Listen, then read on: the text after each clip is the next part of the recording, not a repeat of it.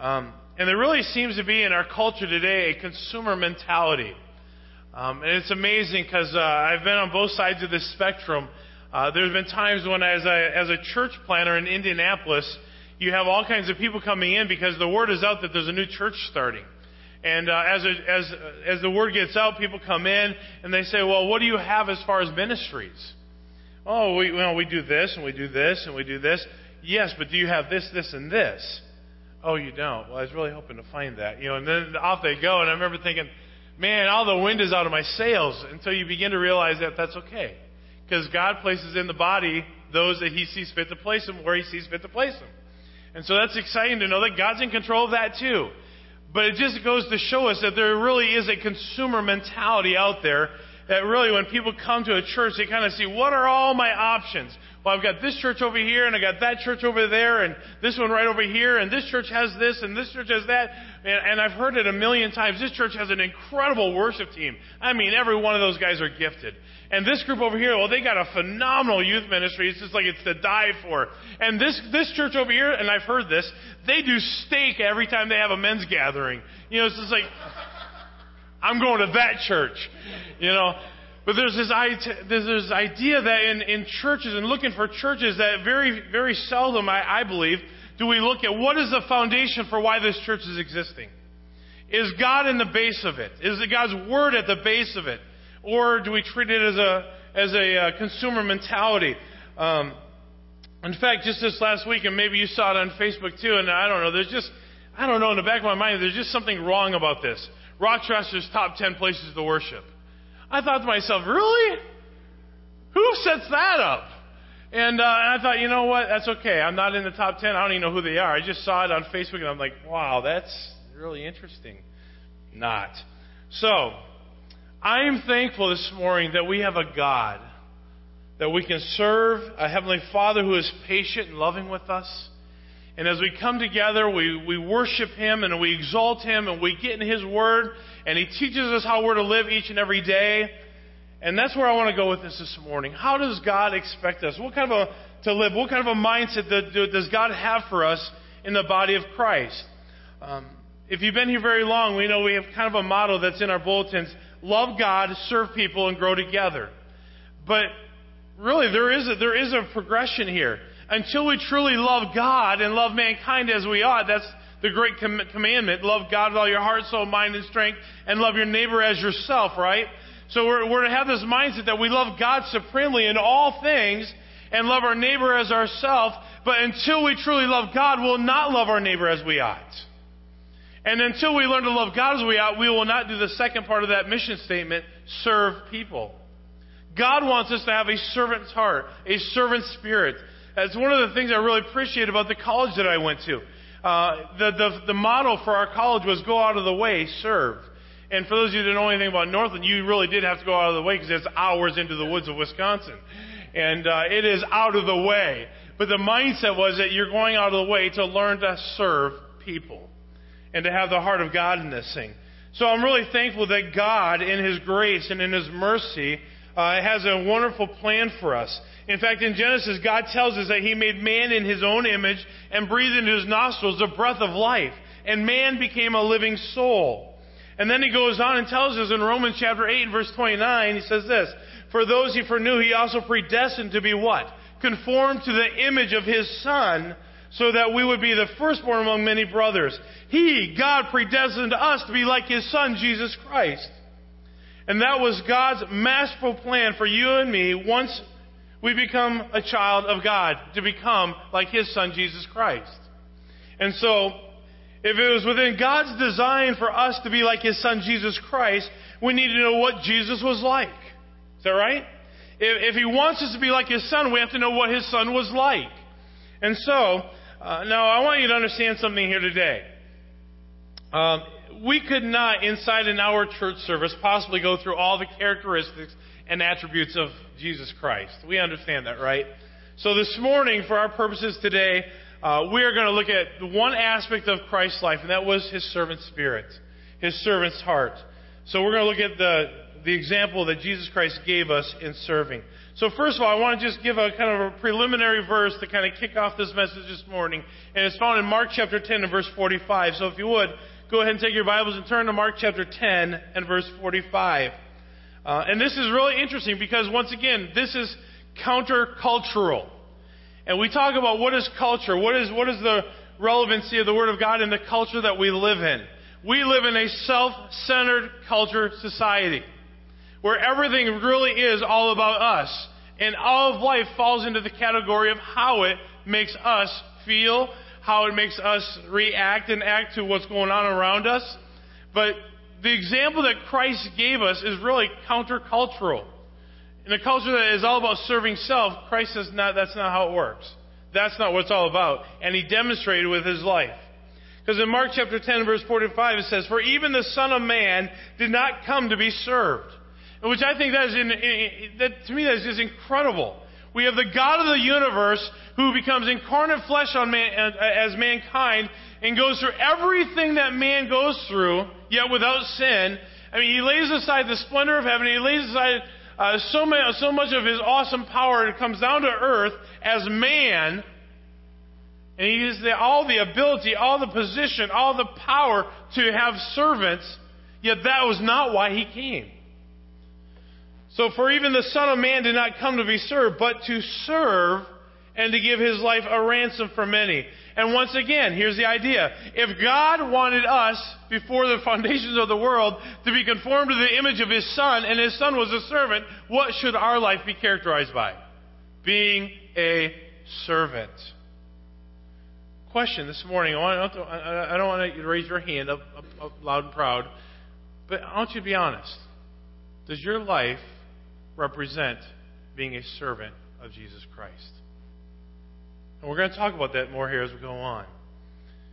But Jesus Christ's example that he left for us is that he did not come to be served, but to serve and to give his life a ransom for many. So, John chapter 13, if you would take your Bibles and turn there. We're going to see this exemplified not only in his statements, but also in his actions. So, John chapter 13, we're going to look at verses 1 through 5, and then again down verses 12 through 17. Verse 1. Before the Passover festival, Jesus knew that his hour had come to depart from this world to the Father Having loved his own who were in the world, he loved them to the end. Isn't that amazing? He loved to the bitter end. Verse 2. Now by the time of supper, the devil had already put into the heart of Judas, Simon Iscariot's son, to betray him. Jesus knew that the Father had given everything into his hands, and that he had come from God, and that he was going back to God. So he got up from supper, laid aside his robe, took a towel and tied it around himself, Next, he poured water into a basin and began to wash the disciples' feet and to dry them with the towel tied around him. Unbelievable what has just taken place here. Remember, Jesus is not just an ordinary man, is he? Jesus is God in the flesh, down on earth, and so being God in the flesh, he knows all things. And he knows that he's about to be betrayed. He knows that his life is in jeopardy here. And yet, what does he do in his final hours? He gets a basin of water, brings his men over, and begins to wash their feet. And then to dry them with the towel that is around his neck. Look down verse 12. We see a little bit of the reasoning. When Jesus had washed their feet and put on his robe, he reclined again and said to them, Do you know what I have done for you? You call me teacher and Lord. And this is well said, for I am. So if I, your Lord and teacher, have washed your feet, you also ought to wash one another's feet. For I have given you an example that you also should do just as I have done for you. I assure you, a slave is not greater than his master, and a messenger is not greater than the one who sent him. If you know these things, you are blessed if you do them. What's he teaching them? You need to be a servant. Now, I want you to think about this just for a moment. Being a servant. Um, we talked about this just a little bit on Friday night about how beautiful are the feet of them on the mountains as, as uh, share the gospel of Jesus Christ. The feet. I don't know about you, but this does not sound incredibly fun to do. The roads. Consider the roads just for a moment. Put in your mind's eye the Roman roads, the, the roads that led to and, to and from the, the countryside and the, and the pastures and so forth. Nice, paved, clean roads. Not. Dusty, dirty. And for some of you that have been to some of the third world countries, maybe some of the African countries, uh, countries in the continent of Africa, if you've been to Asia, any of those countries in Asia, if you've been to India, one thing that you'll find that's true and consistent with all these countries is that you'll find unsanitary conditions around the dirt roads that go in, and through the cities and villages.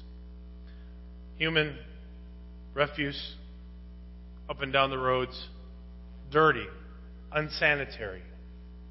These are the roads that many of them walked on. And then if you consider the nice closed toes shoes that they wore, the Nike Shox, the Stride Rites, right? No. Open toed sandals, where all those things that are on the Roman roads got into their toe cracks. Jam, toe jam was the least of their worries.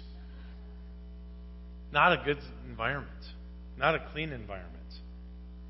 And these men, as they would walk around, and Jesus comes into them and begins to take a basin of water and begins to wash their feet. Now you get a picture of how nasty the situation was, truly. But then how humble our Lord and Savior was in washing the feet of his disciples. And especially of one who was about to betray him. And then to take his time and to be a servant to his disciples. That to me is truly amazing. If we are going to be a picture of Christ, it's not just about doing things. A lot of people can do things, right? We understand that. It's not just about, quote unquote, doing things for God. But I think there's also a picture of humility and a heart that says, I want to serve. Not out of duty, not out of command, but out of delight. This is the example that our Lord gave us. In fact, how far did he take it? Let's look at this familiar passage. You know where I'm going, Philippians chapter 2, over to the right in our Bibles, a few books over. Philippians in chapter 2.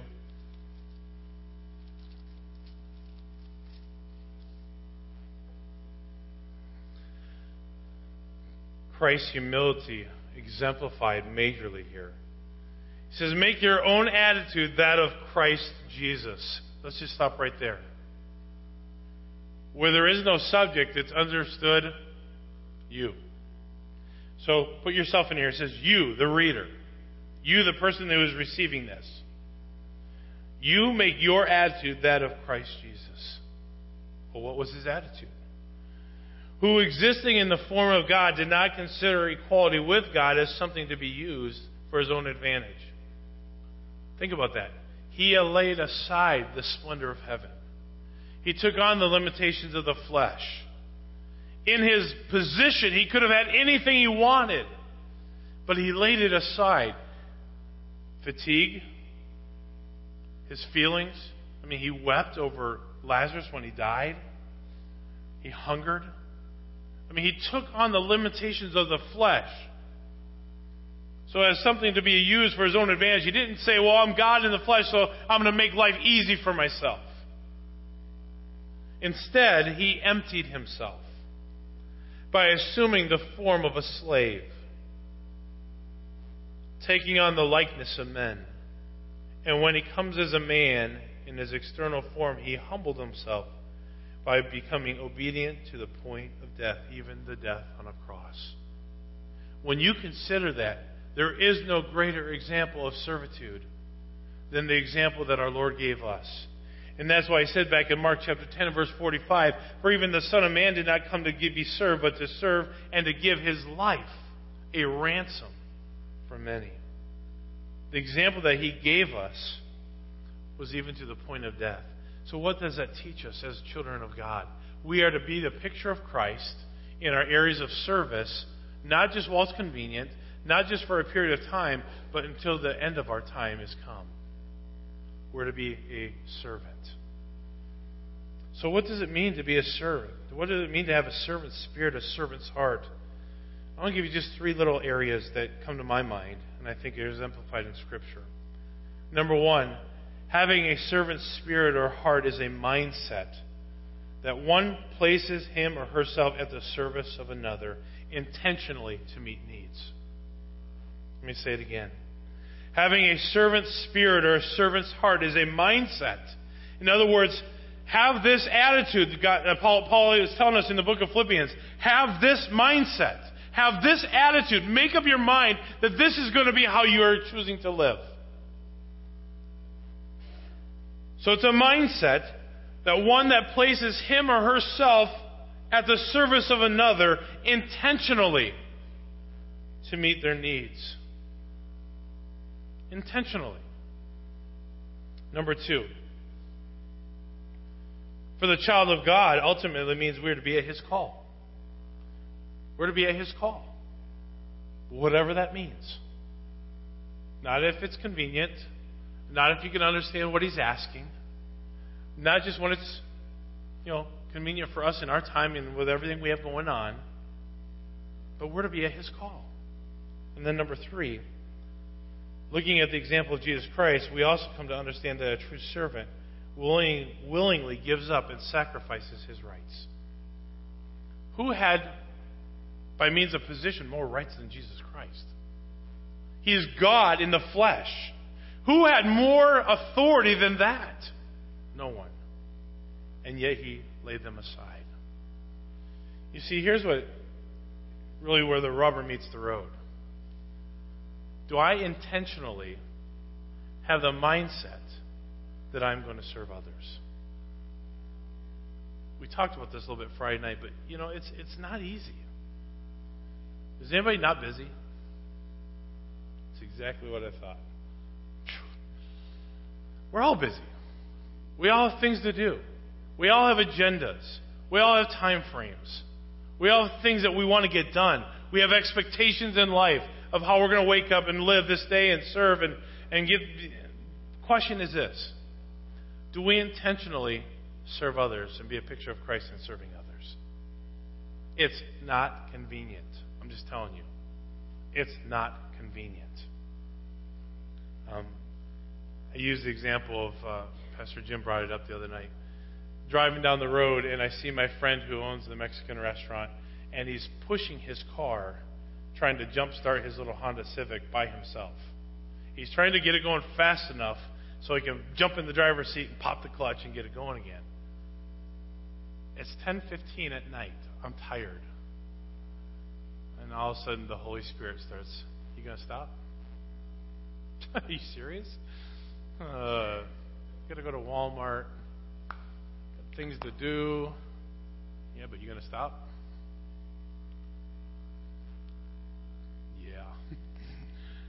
Run back, take 2 minutes, Get the jumper cables out, boom, done, on your way. It's never convenient.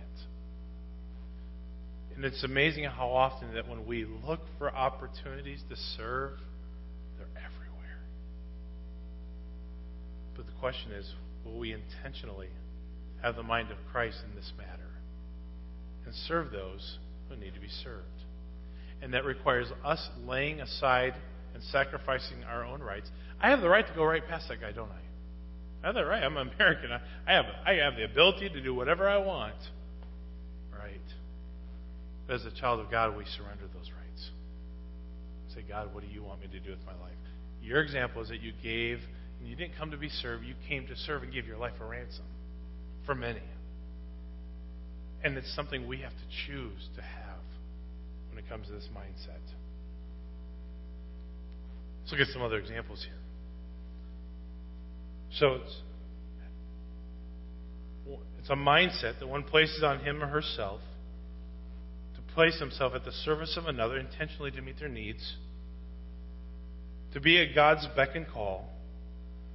And following his example, we understand that having a servant's heart and spirit means to willingly give up our sacrifice and sacrifice our rights. So, Look at the example here of how sometimes it doesn't work out right. Matthew chapter 20. Turn over to Matthew chapter 20, if you would. This one is a mind boggling situation here to, for me. Matthew chapter 20, verse 20.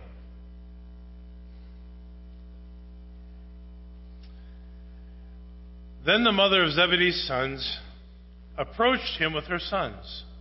She knelt down to ask him for something. And Jesus replies, What do you want? He asked Promise, she said to him, that these two sons of mine may sit one at your right hand and the other on your left in your kingdom. Now, let's just stop right there. Isn't that pretty bold? I mean, isn't that really bold? I mean, the thing about it, it's like walking up to the CEO. Now, you understand that my son is really gifted, and you need to make him your right hand man when you pass, you know, right now. I mean, right now, so that when you die, my son can just take over the company. Isn't that like bold? Yeah, there's those people are out there. They're everywhere. So she's talking to Jesus, no, no less. But Jesus answered, You don't know what you're asking. Are you able to drink the cup that I'm about to drink? Whoa. We are able, she says to him. And he told them, You will indeed drink my cup, but to sit at my right hand and left is not mine to give. Instead, it belongs to those for whom it has been prepared by my Father. And when the ten disciples heard this, they became indignant with the two brothers. But Jesus called them over and said, You know that the rulers of the Gentiles dominate them, the men of high position exercise power over them. It must not be like that among you. This is not about having authority.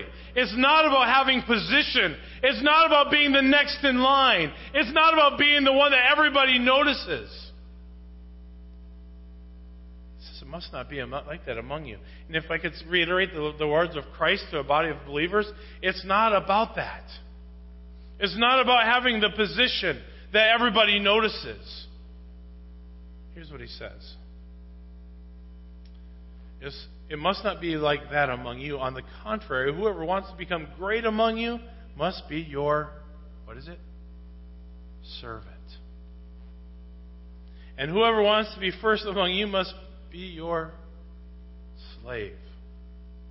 Just as the Son of Man did not come to be served, but to serve and to give his life a ransom for many.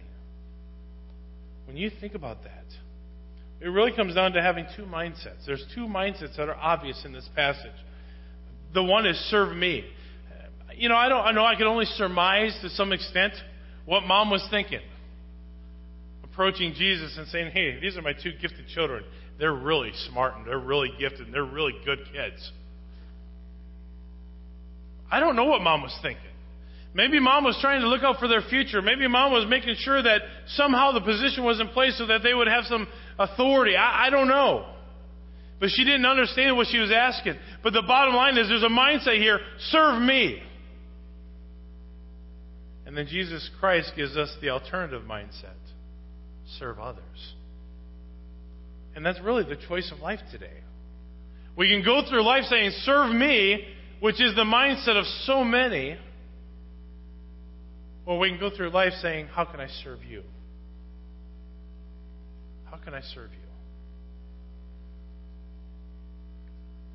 That's a choice that we have to make daily. And it starts in our homes, where you would think it'd be so easy. But it starts for us in our house the first time we, you know, the alarm goes off in the morning, and what happens immediately as I put my feet on the floor? My dog in the kennel below starts, drives me insane. Our dog is in the kennel for the night. I put my foot on the floor and it starts. And here's the question Who's going to go to the kennel first? Am I, am I lying, kids, in my family? All of us are thinking the same thing. Who's going to let the dog out? Who wants to be the servant? Who wants to go down the stairs, walk to the corner, open the hatch, and go boom, as the dog takes two steps on the, on the stairwell up out the door. Who wants to go down there first? I have to admit, it's not usually me. I don't want to. I don't want to go down them stupid stairs. Not for the purpose of the dogs, anyway. But you know, that's how simple it is. It starts every day. Who wants to serve who? And who's going to make the lunches for the kids? And who's going to fill in the blank? Yeah, mom does. Just saying. But here, isn't it so simple? That's where it starts in our houses every morning, doesn't it? Who's going to shut the light off? Who's going to shut the TV off? Who's going to get up and be inconvenienced to serve someone else? It's every day right there in our homes. And then we go to the store. Have you already noticed it? Have you already caught the glimpse of people are like on a, on a rampage? Hmm. Man, I, I like to avoid stores. But it's already starting. My wife and I were trying to walk through Wegmans the other day, and she goes, you know, she looks at me and she goes, "Whoa, Eh, there, there you go, stampede." But that's the world that we live in. It's all about me and what I have to do and my agenda, and I want to get what I need before you get what you need because I'm in a hurry, and what I have to do is more important than what you have to do, and life is taking place. And this is the very thing that Jesus was pointing out. You don't know what you're asking. If you want to be first, you better make yourself last. If you want to be great among you, you better be the servant of all, the slave of all. It's a mindset that Paul says you need to put on because it's not natural. That's not something we want to pick up, but it's something that Jesus Christ demonstrates. And one of the things that I believe that God would have for us to do and to be as a church is to have the heart of a servant and to serve each other and those even outside our body for the glory of God. I'm not sure what mom was thinking here, or if she was thinking. But it demonstrates what so much of our culture believes. It's all about me. It's all about me. Romans chapter 12 is really an interesting chapter when it has how it relates to serving. But Romans chapter 12, verse 3 specifically says, For by the grace given to me, I tell everyone among you not to think of himself more highly than he should think. Oops, too late. Already got that one covered. I'm a pretty good person. No, we're really not. He says, Don't think of yourself highly. Don't, don't, don't. You have to understand, you're not as great as you think you are. Sorry to burst the bubble, but you're not. But that's our mindset.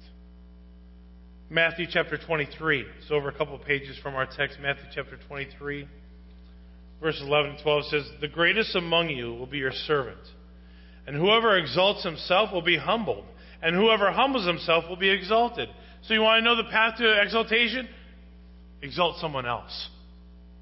You want to be a leader? Serve. Having a heart or a spirit of a servant begins with humility and we, where we just simply acknowledge, I'm nothing. I'm nobody. My needs are not more pressing than yours. My agenda, it's not as great. How can we put others first in humility? But here's what I want to close with us today. I wonder what, I wonder how this spirit the servant spirit, having this kind of a heart in our church, how it would impact us. How it would impact our community if this mindset was evident within. Now, let me brag on you just for a moment. About three or four times in the last two weeks, someone asked me, said, Pastor, what do you think the percentage are, percentages are of people who serve in your church? I thought to myself for a moment, you know, and then I like, you know what? We have a ton of people who serve. We really do. I can go down through every row and see people who are busy doing something for the Lord. That's awesome. We don't have just 80% of the church sitting around saying, well, someone else can do it. we really are blessed. God has been good. And some of you ought to be, I know you don't do it for an attaboy, but great job. I really appreciate it. That's awesome.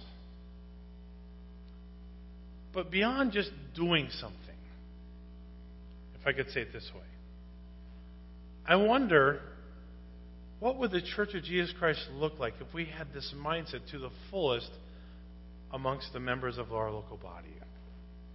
There would certainly be several things that came to my mind. More peace. More peace. Well, you say, well, what does having a servant spirit have to do with peace? Well, because we're not running around looking how we can serve ourselves. And when it's not about me and it's all about you, and I promote you and your goodness and your. There's peace. Because I don't have to have my way. I know you want to do it differently than I do it. That's okay. There'd be more peace. Or how about more camaraderie? More camaraderie. We're working together to cause a greater for the for the greater good, for the cause of Christ. More camaraderie. We're, we're together. We're unified. More unity when we're serving together. And then another thing that came to my mind more would be accomplished. Because, you know, it's amazing. We look over how things happen within the body of Christ. Um, when we work together, more is accomplished. Um, Penny, if I could break just for a second. Penny said years ago, she goes, I really wanted to do this, uh, you know, Christmas thing and want to do it, but but if it's just an idea and it doesn't go any further, nothing happens, nothing changes. But when we begin to work together to do something, and God's obviously in it because He brings out the people to help with it, then more is accomplished for the cause of Christ because now we have families coming in because of a simple act of kindness and a simple act of generosity, a simple act of serving our community to some extent. I've said it many times. I'm a big idea guy. I'm not a detail guy. If you haven't figured that out yet, I'm sorry. I want to say yes to everybody, and I struggle with getting all the yeses done, but I'm trying. But I'm a big idea guy. Enter Nick, the harvest party. I love that. You know why it works? Because we all work together. If it, uh, if it only stays at one person doing something, it doesn't go anywhere. It takes all of us serving each other and serving together, serving the, for the greater good, for the cause of Christ. And we could go on. There's so many of you that serve in areas. Luke chapter 22, verse 27, he asks a question For who is greater, the one at the table or the one serving? Who's greater?